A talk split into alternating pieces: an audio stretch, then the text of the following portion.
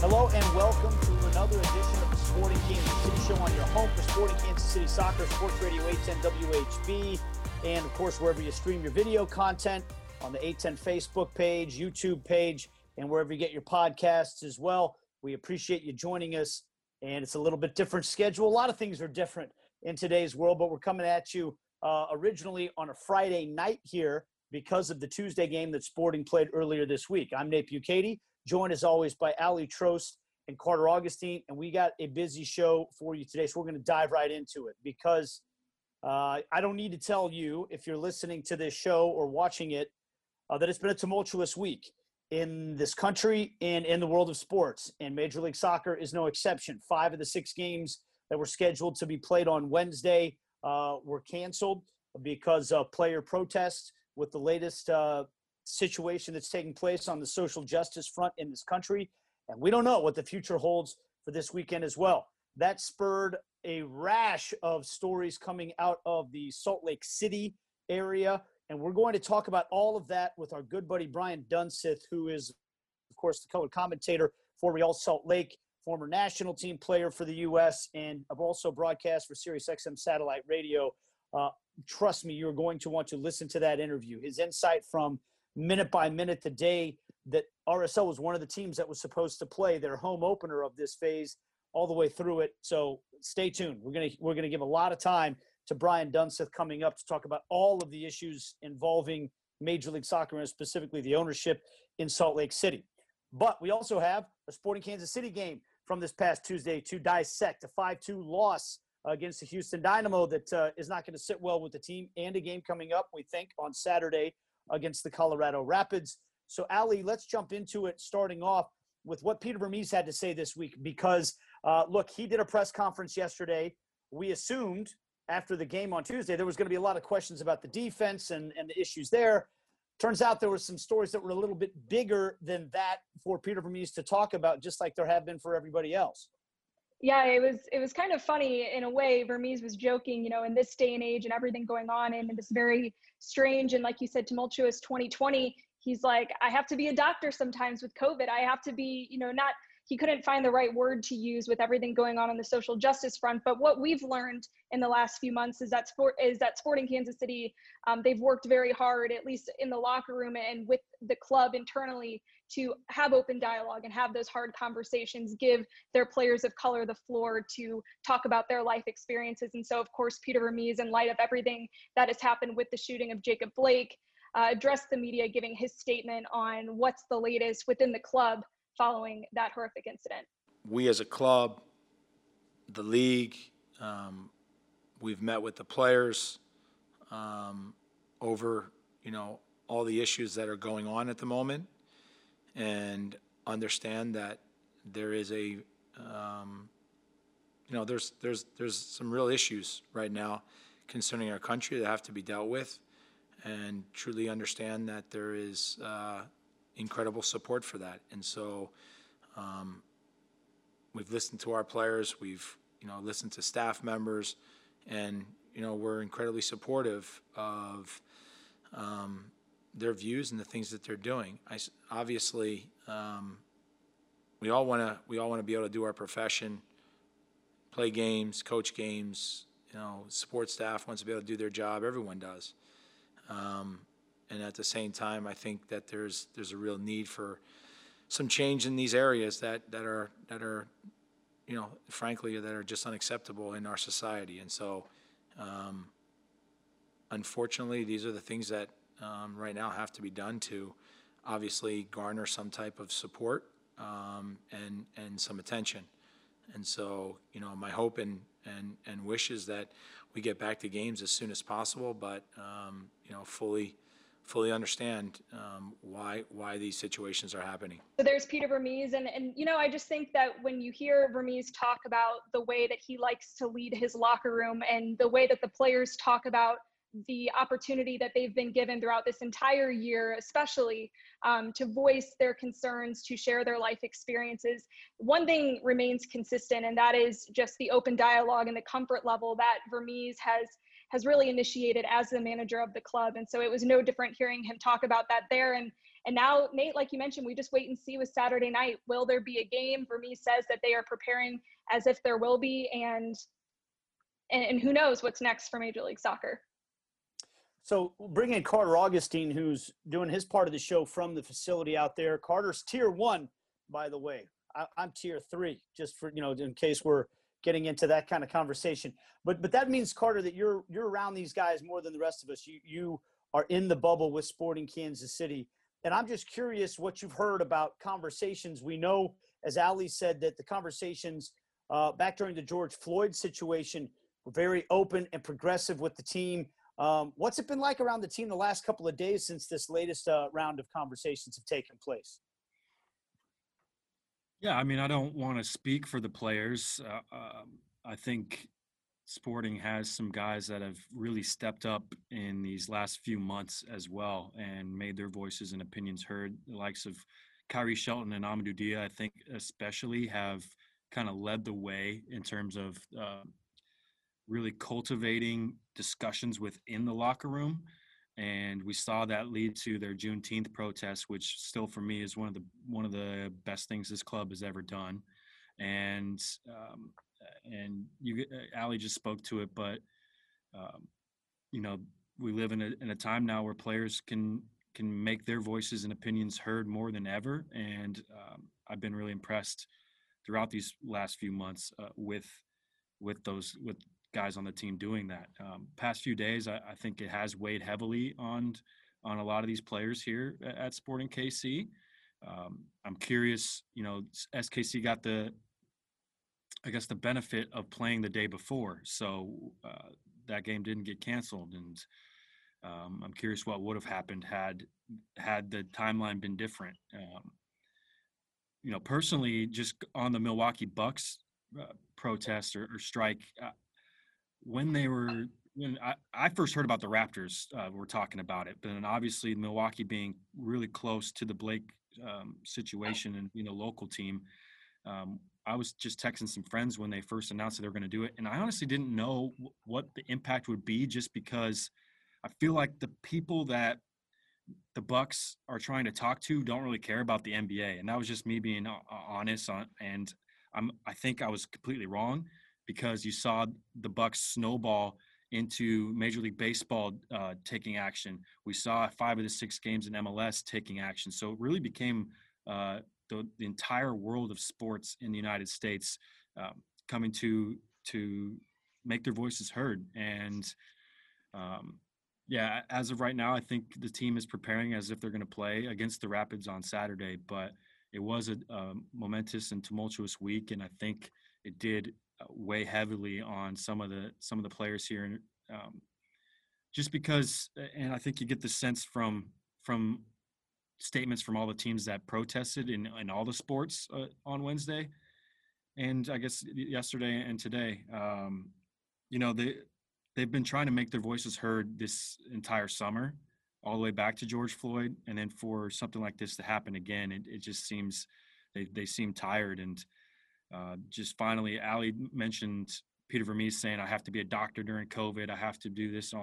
I, I would encourage everyone, if they haven't, to listen to Doc Rivers' post game interview uh, from earlier this week, where he just sounds exhausted saying, I just, I want to be a basketball coach, you know, and, and um, it's just so powerful. And I, I'm really excited to see athletes and coaches across all these sports make that jump and and you know this is very tough I, I would say for anyone to to stand up and and make their opinion heard um, and they're doing it. So um, and, and, it's honestly it's something they don't have to. They really don't have to. And it's just that that they're choosing to. And so hearing that from doc rivers hearing that from peter vermes you know seeing everyone eh, being athletes and making their voices heard when in a time when they they don't have to but they really want to make a difference is inspiring to me. So uh, one thing i would add to to what carter said as well is um, i think we should remember what the national hockey league has done because um, you're talking about a league there that is overwhelmingly uh, played by white uh, and many times non-american people. And so they shut their league down. Now they took some criticism for playing the first night and I know there's some African American players in the league that were pretty upset by that. But to go back to what Carter was talking about, how you know which, which audience are we trying to reach here, and and who's listening. And I think that you know one of the comments we've heard a lot about social justice is that real change doesn't happen until the people that aren't directly affected start to care as well. And I think when you see a, a league like the NHL, very different demographic breakdown than we're talking about in the NBA. When they do the same thing, I think if you want to hope for change, you hope that statements like that show that people who aren't directly being affected by this are taking a stand as well. Maybe that's going to change for something. Now, an interesting thing for me, and you mentioned it, Carter, the, the coach is saying, look, I want to be a basketball coach. The three of us want to be sports broadcasters. We want to talk about games. Um, this is, and in some weird ways, sports now are even more important than when things are going great in society. Because at the end of the day, sports are a distraction for all of us. And I understand some of the players are saying, look, we're not going to be your distraction right now. There are more important things going on. And I fully respect that. I'm not saying anything to diminish that whatsoever. Um, it is just interesting at the same time.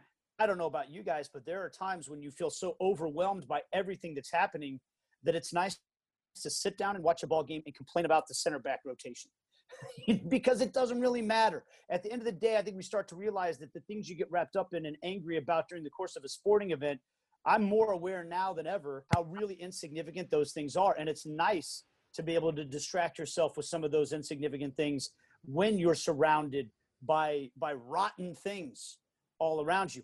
And so that to that awkward transition I try to give it we will talk a little bit about the, the Sporting Kansas City game on Tuesday and how it transitions forward. Ali, I know you asked Peter Vermes about this.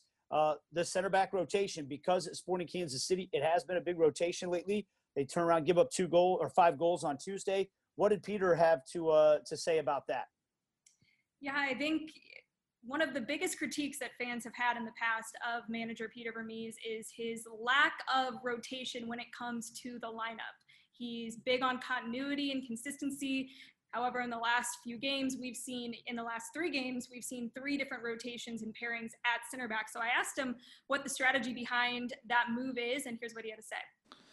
Well, I mean, you've also seen, you know, different midfielders, different wingers as well, um, outside back. So, uh, and, and obviously a lot of players being subbed in. So uh, the reason being is because, look, we're playing five games in 15 days. And, um, you know, as I said when we were in Orlando as well, climate is always going to have a big effect. Um, down there it was the heat. Now we have not only the fact that we're, you know, playing in climate, but we're also traveling in the day of a game. Um, you know, we have little rest in between. You, you look at, uh, you know, the heat of the night we played our game against Houston, and now we're going to go to altitude with Colorado. So there's just all those things, all those factors that are being taken into account. And I just got to make sure that I keep fresh legs on the field as much as possible um, with trying not to also disrupt the team. Um, you know, the, the difficulty is, is that if you really look at it, we've had three starts to the season already this year. Um, and, you know, it's, it's hard for any team in this league. And, and I would probably throw the question back to you guys. Tell me a team that you think – has been consistent in their play and in their results um, this season. And I think it would be very difficult for you guys to find somebody. Uh, and it's, I think it has a lot to do with everything that has, has transpired with, you know, like I said, three starts to the season, but it really has to do with making sure the players are fresh and, and I'm not putting anybody in harm's way. It was actually an interesting point there, Ali, that he made about the fact that there's rotations at a lot of positions but for some reason we, we will focus on some more than others. I do think it's interesting. I'm going to bring Carter in on this. Um, we have seen just through the first two games that there are some different approaches around the field that Peter Vermes is using to mitigate the minutes. For example, Roger Espinoza has pretty much been starting every game, but he's not been playing all 90 minutes like he used to. He's been getting subbed out. Seems like in general, the midfield we're seeing you know the same starters, but they're subbing those guys out sometime in the second half. Maybe that's the way of managing minutes there. On the back line, it's been a little bit more of a rotation, with the exception of Graham Zusi, who plays every game. On the wing, it looks like we can start to see a little bit of rotation being played on the wing. I'm curious what your thoughts are, Carter, just on how you see Peter trying to handle a span of five games in 15 days. Yeah, he brought that up. He brought up five games in 15 days to Ali's question, and he and so he did point out that there will be some rotations in um, many different positions. Um, I think, you know, when you look at center backs, maybe that's um, a lot of people will say that's a position you don't need to rotate as, as much as other positions because they just don't run as much on the on the field. But uh, I think just trying to keep legs fresh because we uh, should phase two get announced here, there's just going to be more games on on the back of of this busy schedule as well. So, yeah, I would expect um, to see some rotation continue as we as we go through the four remaining games in that five and fifteen stretch, and then of course they have the sixth a, a week later. So. Uh, maybe that will give them a little bit of rest there on the back end, but yeah, they've got they've got four really quick games coming up. I think one of the things that Peter pointed out too that is is worth noting because a lot of times you can focus in on your own team, and this is not to excuse away the performance on Tuesday. It was a rough one. There's no doubt about it. Sporting Kansas City will want to bounce back from that, but he pointed out, show me the team that consistently has been great across MLS because there are times we thought LAFC looked like the best team in this league and they were going to run away with things and they've had a couple of stinker performances. Um, so it, it, it, does not seem to be something that anyone is immune from, if you'll pardon the pun, during this uh, during these times right now but a bad performance can happen. Now it's about how you react to it. We'll talk more about that later after this next segment. But this next segment we're going to break for now because we don't have enough time to talk with Brian Dunseth about all of the unbelievable, unforgettable happenings in MLS and specifically in Salt Lake. That's right after this on the Sporting Kansas City Show.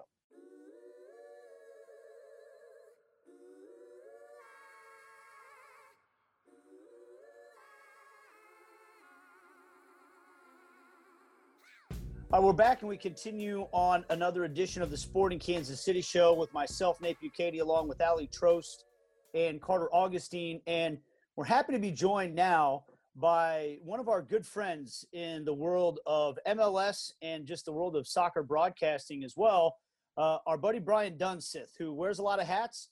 You can see him and hear him on Real Salt Lake broadcasts. I'm a big fan of his show on SiriusXM satellite radio that he does with our good buddy Tony Meola. You can listen to in the afternoons as well, and, and I'm sure many other things in between. Um, so we have a lot to get to with Dunny. Dunny, thanks for joining us, man. How you doing?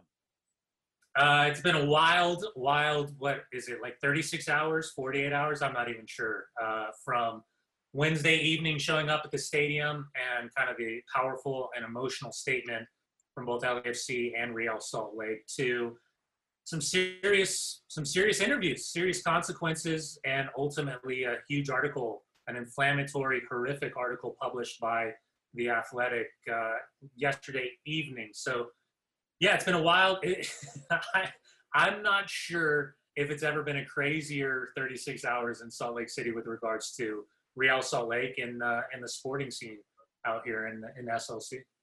Well, and and Dunny, it it touches everything in MLS as well. You guys are kind of at the epicenter of a lot of this stuff, but it affects everybody. And it's crazy because we've had some dates over the last four months. I'll never forget March 11th when the for, the, the sports world kind of came to an end that first time around. This last 48 hours, when the sports world has kind of come to an end, at least here and there, uh, for different reasons, this this has been an unforgettable year and for all those reasons. But let's talk about these 36 hours for you. Um, and let's start with game day itself. Yeah. Um, we've we started hearing things in the NBA about the fact that they might not be playing in the game. Can you just kind of take us back through what your experience was like on that day, how it came down, and uh, I guess just just what it was like when, yeah. when everything happened? So I was sitting right here in a three piece suit doing counterattack because I had to go straight to the stadium afterwards.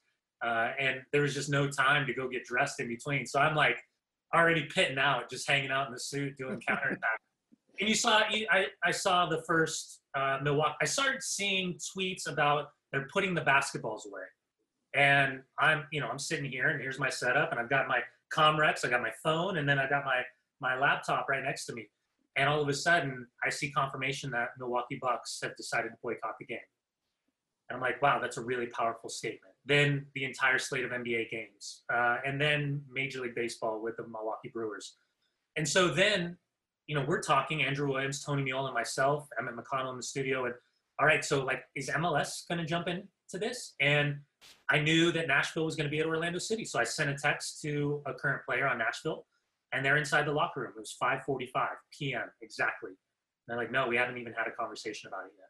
Nobody's nobody's approached this conversation of are we going to back out of this game? So from that moment, top of the hour, I get my truck, I'm driving to the stadium, I'm listening to the game being called.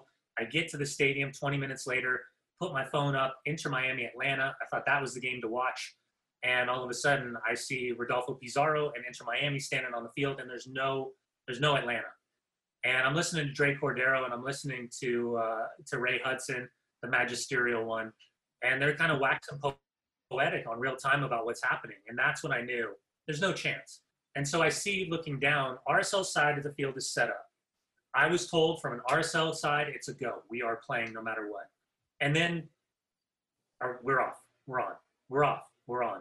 And that's when all the players were trickling in. Um, and that's when LAFC started walking in, the coaching staff.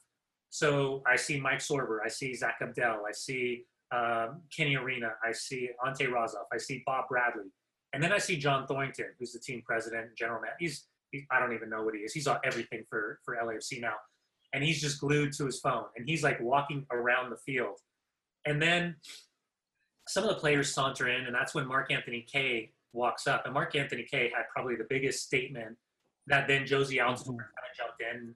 It was the context of the tweet was at MLS at Don Garber. Um, where's your statement? You know, I don't feel safe. Something to that effect. And that's when I knew. Um, you know, I saw Mark come in. Jordan Harvey, the MLS player rep, was alongside of him. Uh, that's when Nedum Onuoha walked out and met face to face. Zach MacMath was with him. So the two player reps and Black Players for Change kind of player reps and um, that's when the conversation happened. I could just tell from the body language it wasn't going to happen. I yelled at Zaki, Zaki Abdel, the goalkeeper. I was like, "Are we on?" The goalkeeper coach. I was like, "We on?" He's like, "No," and then texted Nedum immediately, and he confirmed. And that's when I asked Nedum to come on camera because we still had to do our pregame show, even with the game being canceled. So we did 45 minutes of a pregame show. And you guys know better than anybody.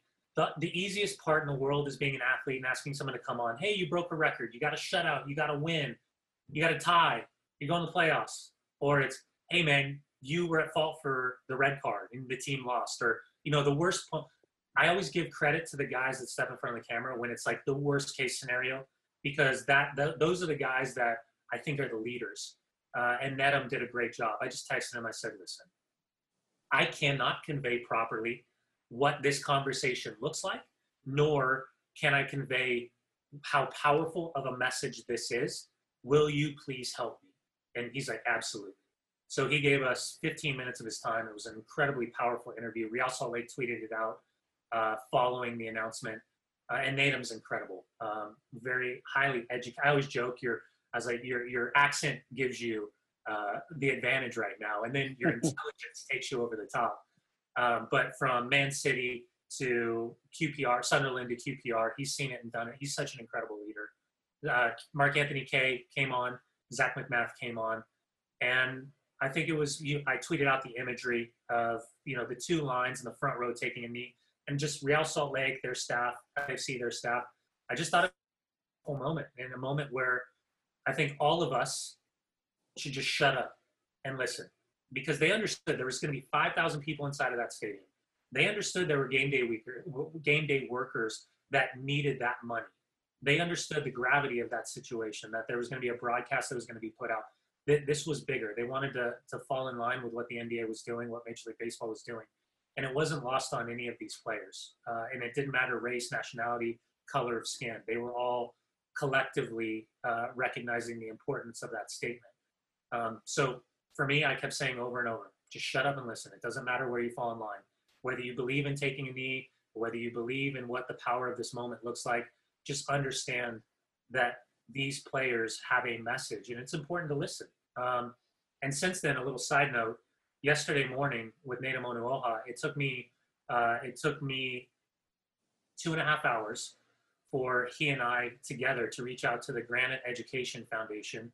And as of Tuesday, we're going to meet and uh, put our platforms together for underprivileged children here in Salt Lake City to start with breakfast and lunch.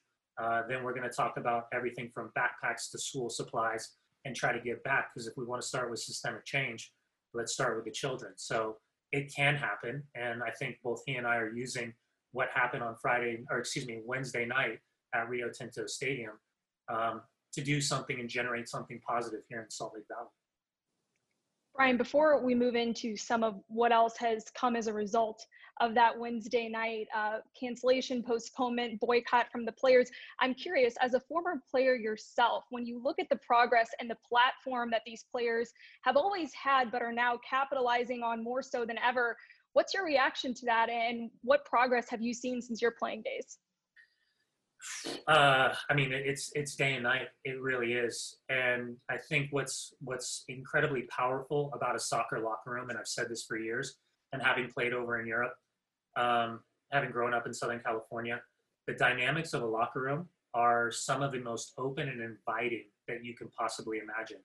Whether you know the the the color of skin, the the race, creed, nationality, the sexuality, uh, the backgrounds of players from all over the world it is the absolute melting pot, the a soccer culture locker room. And I would say it's one of the most inviting cultures that you could possibly walk into.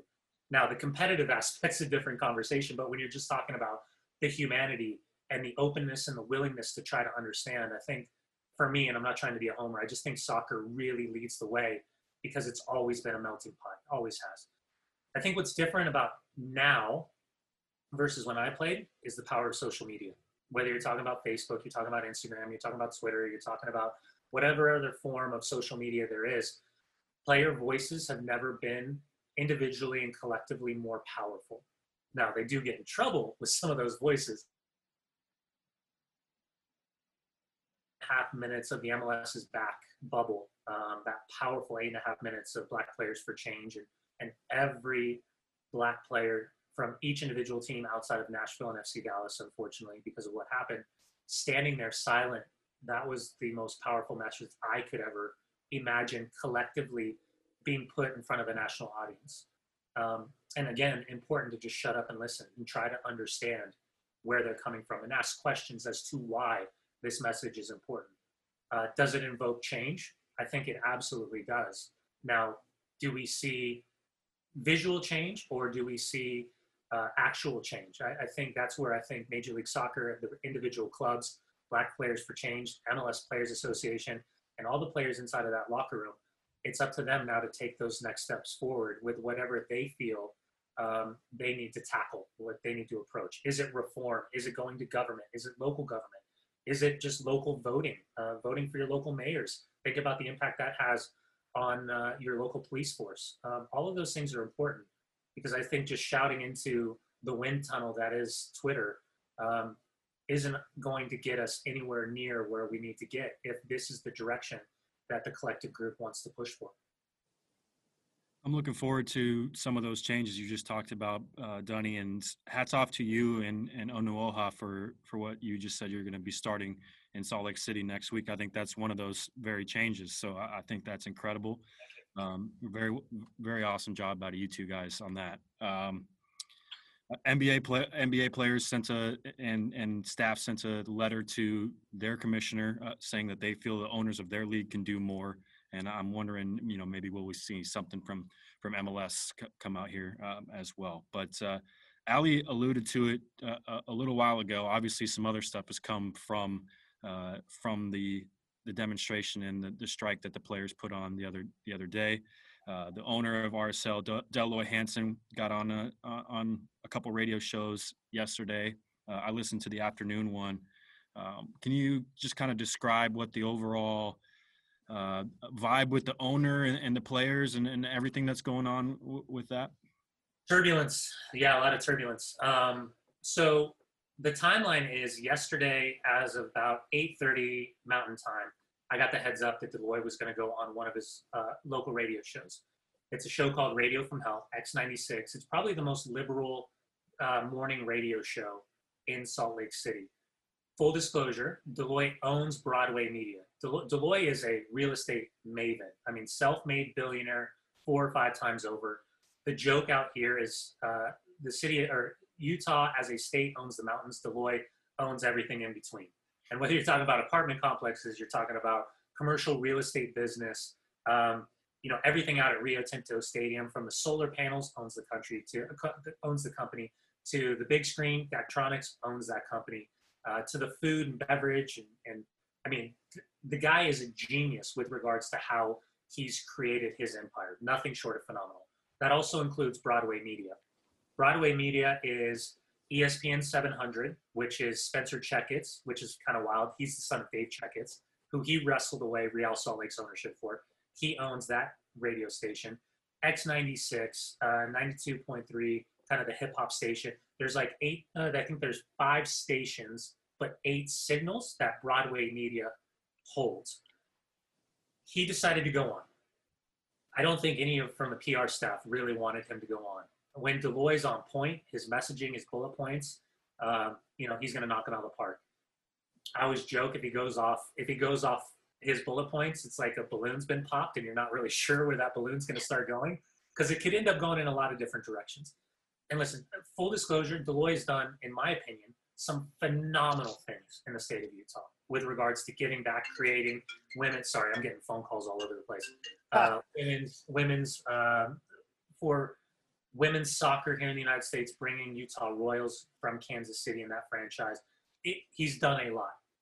Yesterday, I think, was a frustration point that he needed to get off his chest. And you're talking about the financial threat, the commercial side, um, the loss of sponsorship deals, the fact that there was going to be 5,000 people in that stadium, the fact that they had spent hundreds and hundreds of hours of trying to figure out an entrance and exit plan with COVID-19 of how to get these these fans inside the stadiums, and then ultimately the frustration of having to pay all the game day staff, the the, the broadcast staff, that this game didn't happen. So I can understand from a financial aspect how frustrating this would be.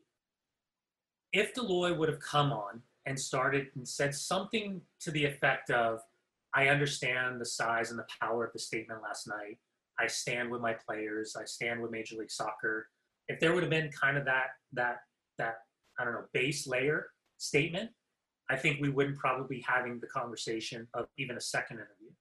But he came out flying and profoundly disappointed and profoundly disrespected. And th- there was nothing about the power of the movement on the field. It was about him. And it was about him playing up to his sponsors, uh, the money lost. And from a business aspect, I understood that. But it fell on deaf ears. It was disappointing at best.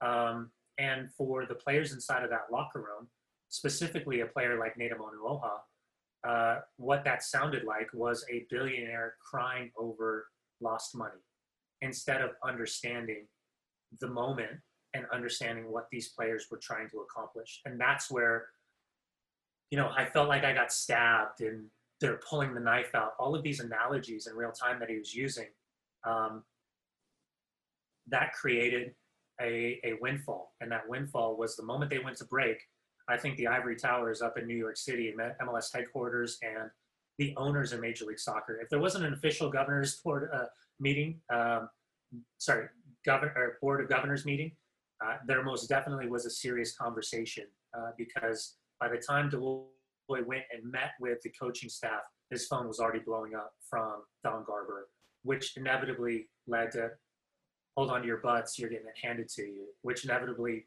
led to in the afternoon going on Spencer Checketts' show and tears, apologetic, crying.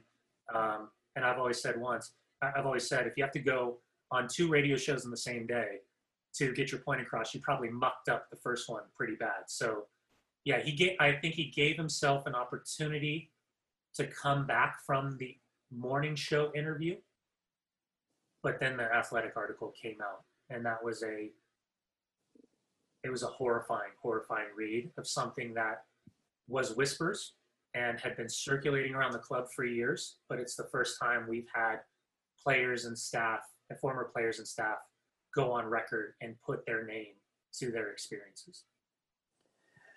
Well, we've got Brian Dunseth here, and I promise you won't have to come on this show a second time today, Dunny, because you're knocking it out of the park already, as, uh, as is no surprise.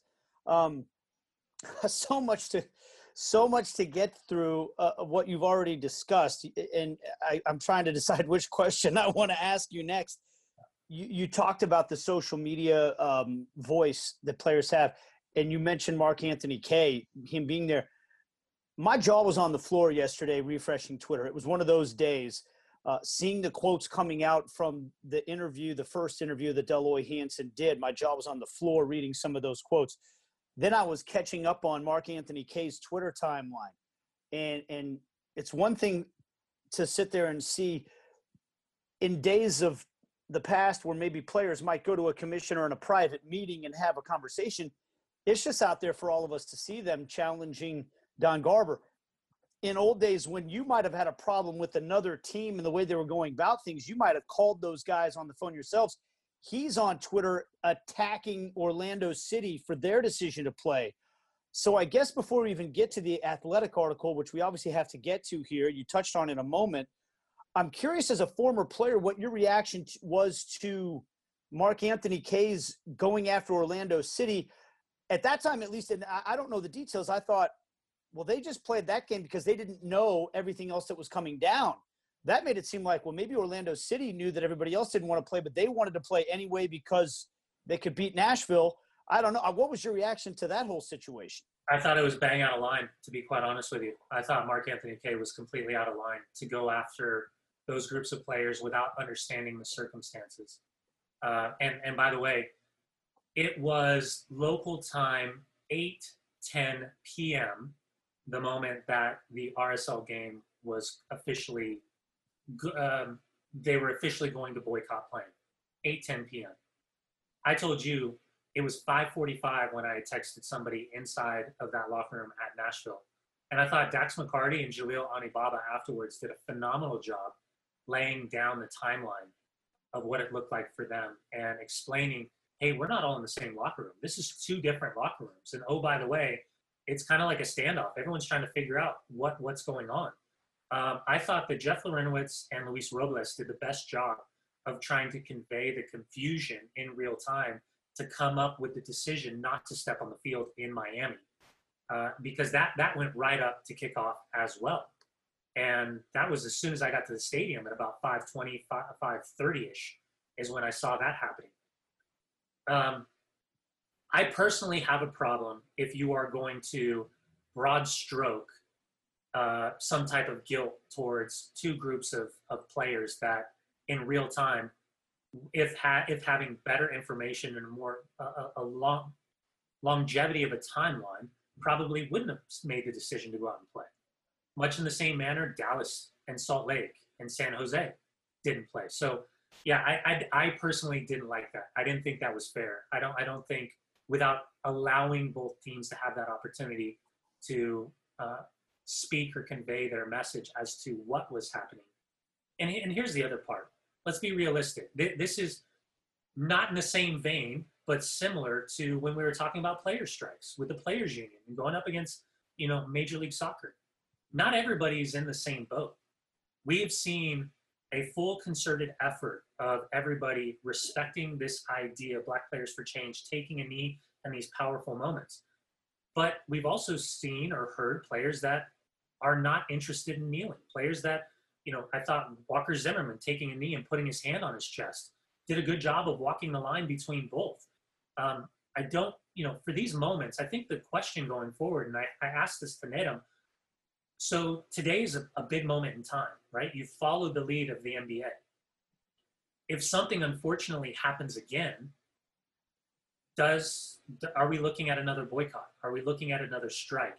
is this Major League Soccer following the lead of Major League Soccer, excuse me, of the NBA, of Major League Baseball? Um, or are they willing to do this individually? Because I'm not sure that game gets canceled. I'm not sure all those games get canceled had the NBA chosen not to boycott their playoffs. Uh, but the reality is a couple different things. The NBA are billionaires, right? This is a revenue share. They're in a bubble. They're in the midst of the playoffs. These are powerful moments it's easy to get this word across and they're going to, okay, we're going to do this together. Major League Soccer is what, six games in? We're about to hear phase two being announced here in a couple days of the rest of the season. what's going to happen with Vancouver, what's going to happen with Montreal, what's going to happen with New York. Um, th- this is com- this is a completely different timeline. So powerful messages, uh, and that's why I think it's important to listen and try to understand from player perspective what exactly the next steps are. Because even tonight, you know, Friday night, Montreal, Toronto, Toronto's gotten on the plane. They're on the ground in Montreal, but Jozy is a huge voice. Do they go to the stadium and decide that they're not going to play tonight? Uh, I was told that RSL's going to get on that plane at 9:30 tomorrow, but they had a players meeting this morning to try to talk about what's been happening over the last 24 hours. So uh, we're in a big gray area. I don't think either of us know because I think this is a, a, monumental decision that's been made, but I think a very fluid one with a lot of gray area. Brian, you pretty much are just speaking to what I wanted to ask you next because you used the word turbulent, which I think is a perfect word, not just to describe what's going on across Major League Soccer, but the sports world in general in our country. And, and if you had to pinpoint the next steps for Major League Soccer specifically and what needs to happen to smooth things out, to continue the Major League Soccer season while also um, respecting where the players are coming from at this point. What does that look like to you? Uh, I, I, think it's it's continued continuing to be in conjunction with Black Players for Change the, and the MLS Players Association. Uh, I think inside the locker rooms, there's so many different conversations that are happening right now. Um, but I also think, from the players' perspective, this idea of these owners they got monopoly money, right? They're so connected. They're on all of these boards. They, they you know, they're a part of all of these, these, these, uh, these fancy nights out. These, these, you know, these white collar events. There's a lot of sway. There's a lot of momentum, and I know a lot of clubs have their own private foundations that have been doing a lot of things both publicly and privately. Out here, the RSL Foundation takes kind of rundown tennis courts and turns them into football courts, or soccer, you know, futsal courts. I know there's a you know giving back, school, education, referees there, there's there's so many things that you can do. I would I think the direction of this is a continued open dialogue with, and I don't even know is it is it biweekly meetings, is it monthly meetings with Major League Soccer, with the Players Association. I mean, we're here chatting Zoom.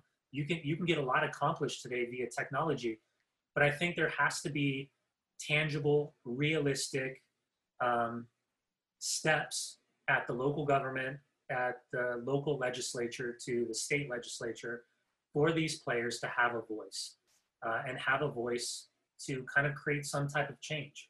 And I, I, don't think this is a conservative versus a liberal conversation. I think this is more of a general awareness of, you know, how to kind of in this day and age have voices of athletes who represent people that look like them, people that that have the same faith, have the same you know, color, sexual. There's just so many things across the board that it's a powerful moment.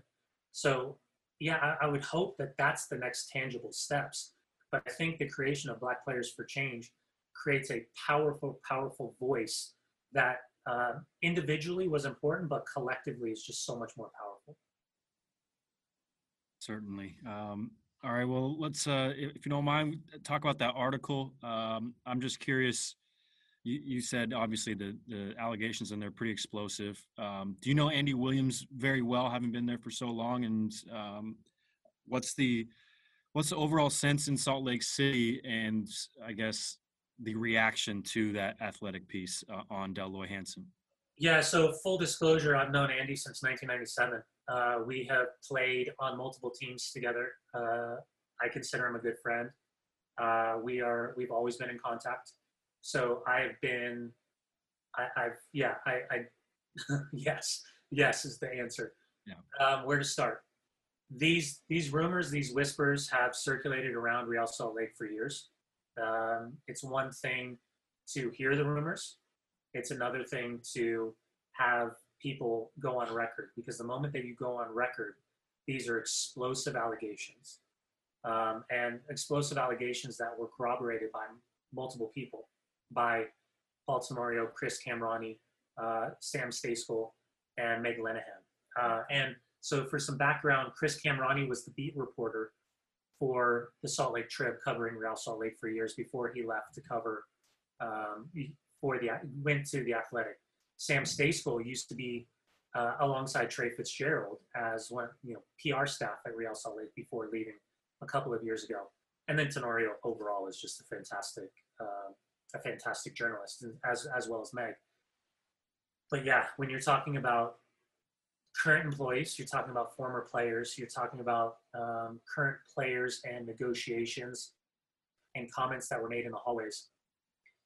Dell Loy is gregarious. He's got a huge smile on his face. He's a huge personality. Um, and he goes off the cuff. He goes off the cuff. And there's been times where, in front of a lot of people, things are said, and you're just like, wow, he, did he really just say that? Like, oh my gosh. Like, and, and it wasn't, there were never, for me, I've never experienced moments. And so I had only heard whispers because I try to stay as far away as I possibly can for so many different reasons because I just want to call soccer games. And so my relationships with the office and the players, I, I try to keep some distance with this. Uh, but when that went live, I got the heads up it was coming. I was literally on air, and while Tony Meola was talking, I was like this, reading the article as as we were in the middle of the show. And I just don't know if there's a way out of this. I don't know how. And, and we saw the statements from Major League Soccer and Don Garber. We saw the statements from Lisa Baird and the NWSL. Uh, we saw the statements attributed to USL and Jake Edwards.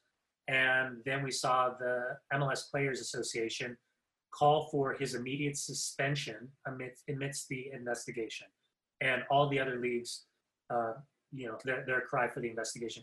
Here's the thing to remember Dell Loy owns the stadium, he owns Real Salt Lake.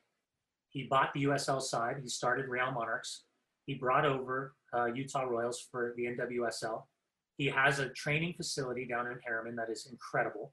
He has the uh, RSL Academy that is housed down there, so four teams, and then has a STEM school that's attached to the facility in Herriman. And then he owns all of the apartment complexes and commercial real estate around there. This is a, a monumental decision, whatever happens, if he's allowed to keep the team or if he's forced to keep, sell the team, because it's not just an MLS decision. This is going to be an NWSL decision. This is going to be a, a USL decision because all three parts of this pyramid are underneath the umbrella of his ownership. So that's something that I think that everyone's got to keep in mind. I've gotten multiple texts that say just like game over. There's no way back. And this is coming from New York City. Um, in the cancel culture that we live in, I, I mean, people were calling for him even after the apologetic interview with Spence Checketts. This inflammatory, horrific, horrific article. Um, yeah, I don't know. I'm, I'm kind of waiting for some type of an announcement. But the timeline that I was told is that, yes, there's sole discretion from Don Garber. There's also a 75% vote from owners to take the club away, much like we saw with Vergara down at Chivas USA, where they basically bought him out shuttered the franchise, and then introduced LAFC through new ownership. Uh, you have the Anthony Precourt situation where you know he sold out in Columbus and then basically was gifted the franchise down in Austin. Uh, if this does go down, I was told the value of the franchise is between 350 and 400 million. That Dell Loy, if this does happen, that he's forced to sell, it's given six month window to sell he would not be running the club. He would have no contact in the club. Uh, and then after six months, if he didn't sell, then the league would take control and sell the club for the value and the owners that they see fit. So it's fluid. I don't know, um, but I know that there's there's. I was using this analogy yesterday. I think Dell Loy went looking for his pound of flesh in the morning, and I didn't think he realized that the pound of flesh would be his own by the end of the evening. Um, because I don't think that uh, there's a couple of journalists that threw it out on Twitter, and I'm not sure.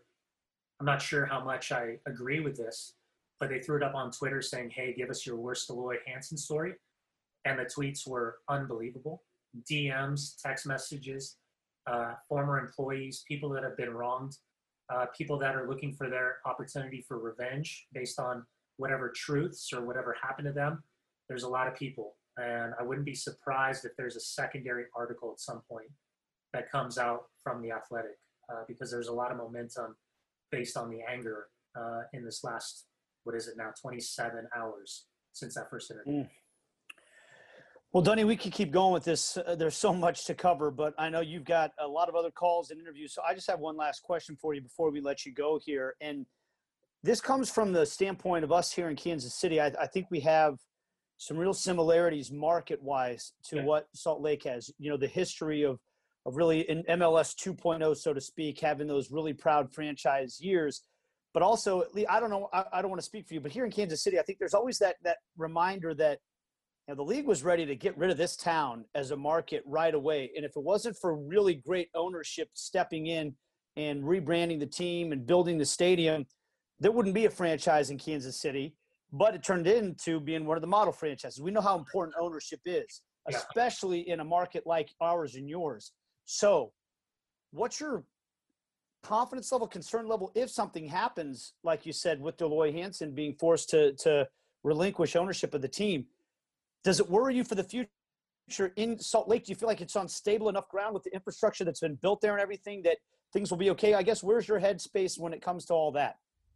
Well, for, uh, first, I want to give a ton of credit to Loy Hansen because if he had not taken over from Dave Checketts, this club is not where it is currently. Now, could he have spent a lot more money? Yeah, I mean he's a billionaire. He, but he's also a savvy businessman, and I think the business side of this organization is a much better spot than it was, based on his business acumen. Um, now on the field, I think they're the only team what in the last three years that have won playoff games in all three seasons. Um, you know, there's something to be said about uh, you know promoting from within when you talk about Freddy Juarez coming from the RSL Academy and the Monarchs and assistant coaches and being a head coach, Elliot Fall starting from the ground level and becoming the general manager. I think there's a lot of there's a lot of positive things that Loy has been a part of through this organization to build build it right. Um, if he's forced to sell, I think there's a lot of local ownership. There's a lot of money in Salt Lake City, much in the same manner there's a lot of money in, in, in Kansas City area that people would be interested in uh, I was talking to a former player from Real Salt Lake and is like, he's like, buddy, my buddy just, or my man just sold seven billion uh, worth of technology. Uh, 350 million, yeah, I'm in. I, I, think there's so much interest level. I mean, even from the point where Loy, what was it to? I can't even remember the timeline now. Maybe 2010, 2011 when he took over ownership, it was like 20 million is the price that he that he got the club for, 25 million somewhere in there. Now he spent a lot building Herriman and building up the clubs, but if he's forced to sell, he is most definitely making hundreds of millions of dollars on this club. Uh, I think there's, I think whoever would want to come in would have, pro- much like the Miller family that owns the Utah Jazz and basically owns all the other sporting stuff here.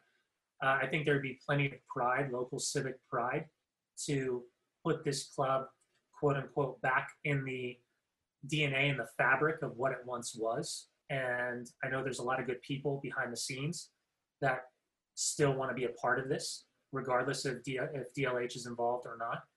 Um, so yeah, there is always that threat, but I just think I think that there's enough of a vetting process with Major League Soccer that the fear of an idiot coming in and, and getting the reins of, of Real Salt Lake just isn't going to happen. Well, that's certainly good to hear. And uh, however it turns out, man, we, we hope the best. Um, even though Sporting KC and RSL are rivals, they're rivals because that, that that's what makes this sport beautiful and makes the league beautiful. And so we, we obviously want health for the league and health for, for, for a great market like that. Dunny, I tell you what, man, you're a pro. There's a lot of people that wouldn't be willing to come on and talk about so many uncomfortable things in a market where he works uh, for a club that he that he does games for and everything. And you knocked it out of the park, man. We really appreciate it, and uh, all the best, man. Hopefully, we'll talk to you again real soon. Thank you, guys. I appreciate it. All right, that is uh, Brian Dunseth, one of the best, man, in the business. We're going to take a break, and we come back. We're going to talk about what we think will be the next game for Sporting Kansas City. It's on the schedule Saturday against the Colorado Rapids. That's right after this.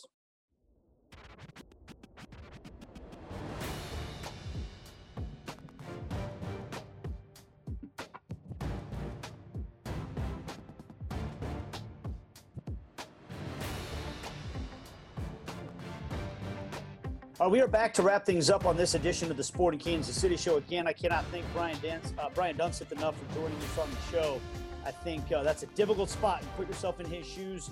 You work for a club like that, but you also are a national pundit on on Sirius XM satellite radio, and you have to answer these questions for things that you really didn't have anything to do with. I thought you did a remarkable job. So hats off to to Dunny for that. All right, guys, let's uh, let's get into really briefly some thoughts on this upcoming game against the Colorado Rapids. And Carter, I'm going to start with you this time. Um, you were down in Orlando when these two teams squared off. That was maybe the typical wild and wacky MLS is back type game between Sporting and the Colorado Rapids. What do you take from that game as to what it means, if anything, for this game we're going to see on Saturday? I got two main takeaways. One is Colorado was very aggrieved by the refereeing in the game and some decisions, which, you know, I talked to some of the players today and, uh, for Sporting, and they thought the decisions were correct. So they're saying, you know, it's not really it's not really going to be revenge per se from Colorado um, on Sporting's players, but it is going to be. I think they're going to come out with a lot of passion, Colorado, because they feel slighted with how that game, especially the second half, went down in Orlando. Then uh, I don't know about you guys, but the other thing for me is just the tactics in that game were really fascinating, and I, it's almost like I, I wish they wouldn't have been sent uh, you know had had the red cards colorado because i was really fascinated with the in-game adjustments that sporting kc made and and Kerry Zavagnin and, and Peter Vermes um, tipped their hat to to Robin Fraser for how he set up his team at the beginning of the game, and it really worked well against Sporting in the, in the first half. So uh, I want to see, you know, it's kind of the Princess Bride. Uh, do they think that I think that I'm thinking what he's thinking? because uh, they, they Colorado started so well, Sporting adjusted really well. So does Robin Fraser and that staff do they try the same game plan? Do they do they think Sporting's going to do their adjustment game plan and do they go you know counter that one? Like that's I don't know about you guys, but that's just really fascinating to me to see how they're going to set up. Yeah, Carter, I'm with you. This is a really intriguing matchup. And I think what we learned in the Houston game the other night is just because a team has had bad form in their last however many games doesn't necessarily mean that that poor form is going to continue or carry over into their next match. And while Colorado is winless in their last four games, they've got a pretty solid attack. I mean, you considered Kei Kamara, Diego Rubio, and then a couple of young players as well contributing to that. And as we've seen defensively, Sporting hasn't looked their best, but it's all going to come down to how both sides game plan. And, and that's something I'm really looking forward to in this one. I think it'll be a great game. Well, Carter, what was it?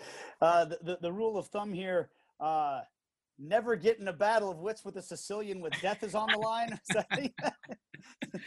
exactly. Can you incorporate this into the broadcast, please, on Saturday night? Yeah, we, we will. Let's do that. Is it, what was it? Is it never get in a land war in Asia? Is it something like that? I think so that's what it is.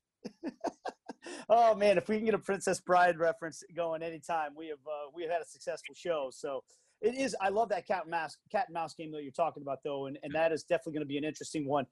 Is the the the the motivation of the Colorado Rapids to wrong that right from Orlando greater than the motivation that Sporting Kansas City will have to wrong to, to right their wrong from uh, Tuesday. I think I got Colorado's backwards between wrong and right, but you you understand. Yeah. Um, so it'll be I think two motivated teams going at it, assuming we play on yeah. uh, on on Saturday, and we're all assuming we will play. I think that what we do have is the benefit of some time. Carter mentioned that earlier, uh, and it is a benefit. I mean, look, yeah. I'm not saying what's right or wrong to do when it comes to playing. Anytime you're going to make a life altering decision in life, you'd like to have some time to try to separate your emotions from the decision itself and and to think about it and weigh all of the options and and sporting and and the rest of the teams that are going to play on Saturday will, will have that opportunity. So uh, and Carter, you're going to be there. I'm going, and you know that's another that's another question. Uh, we saw Sporting do well, fly in, play Minnesota, and fly out the day of. But you know, Colorado altitude, whole different thing. Um, you want you wonder will that have an effect as well? But uh, I'm looking forward to to hitting the road and and uh, getting out to old Dick Sporting Goods Park. So so no, so no Carter's Nuggets. No Carter's Nuggets. Might have to retire the Nuggets here. I don't know. The, the, Nuggets are not allowed to retire. Just what halftime, whatever. Just just fire out a nugget or two, uh, and, and, the public demands this. They do uh, from Carter.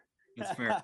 That's fair. Well, hey guys, that's going to do it for us. Again, our thanks to Brian Dunseth for joining us. Carter, safe travels to Colorado. Ali, uh, thanks for the time as always. We'll see everybody next week on the Sporting Kansas City Show.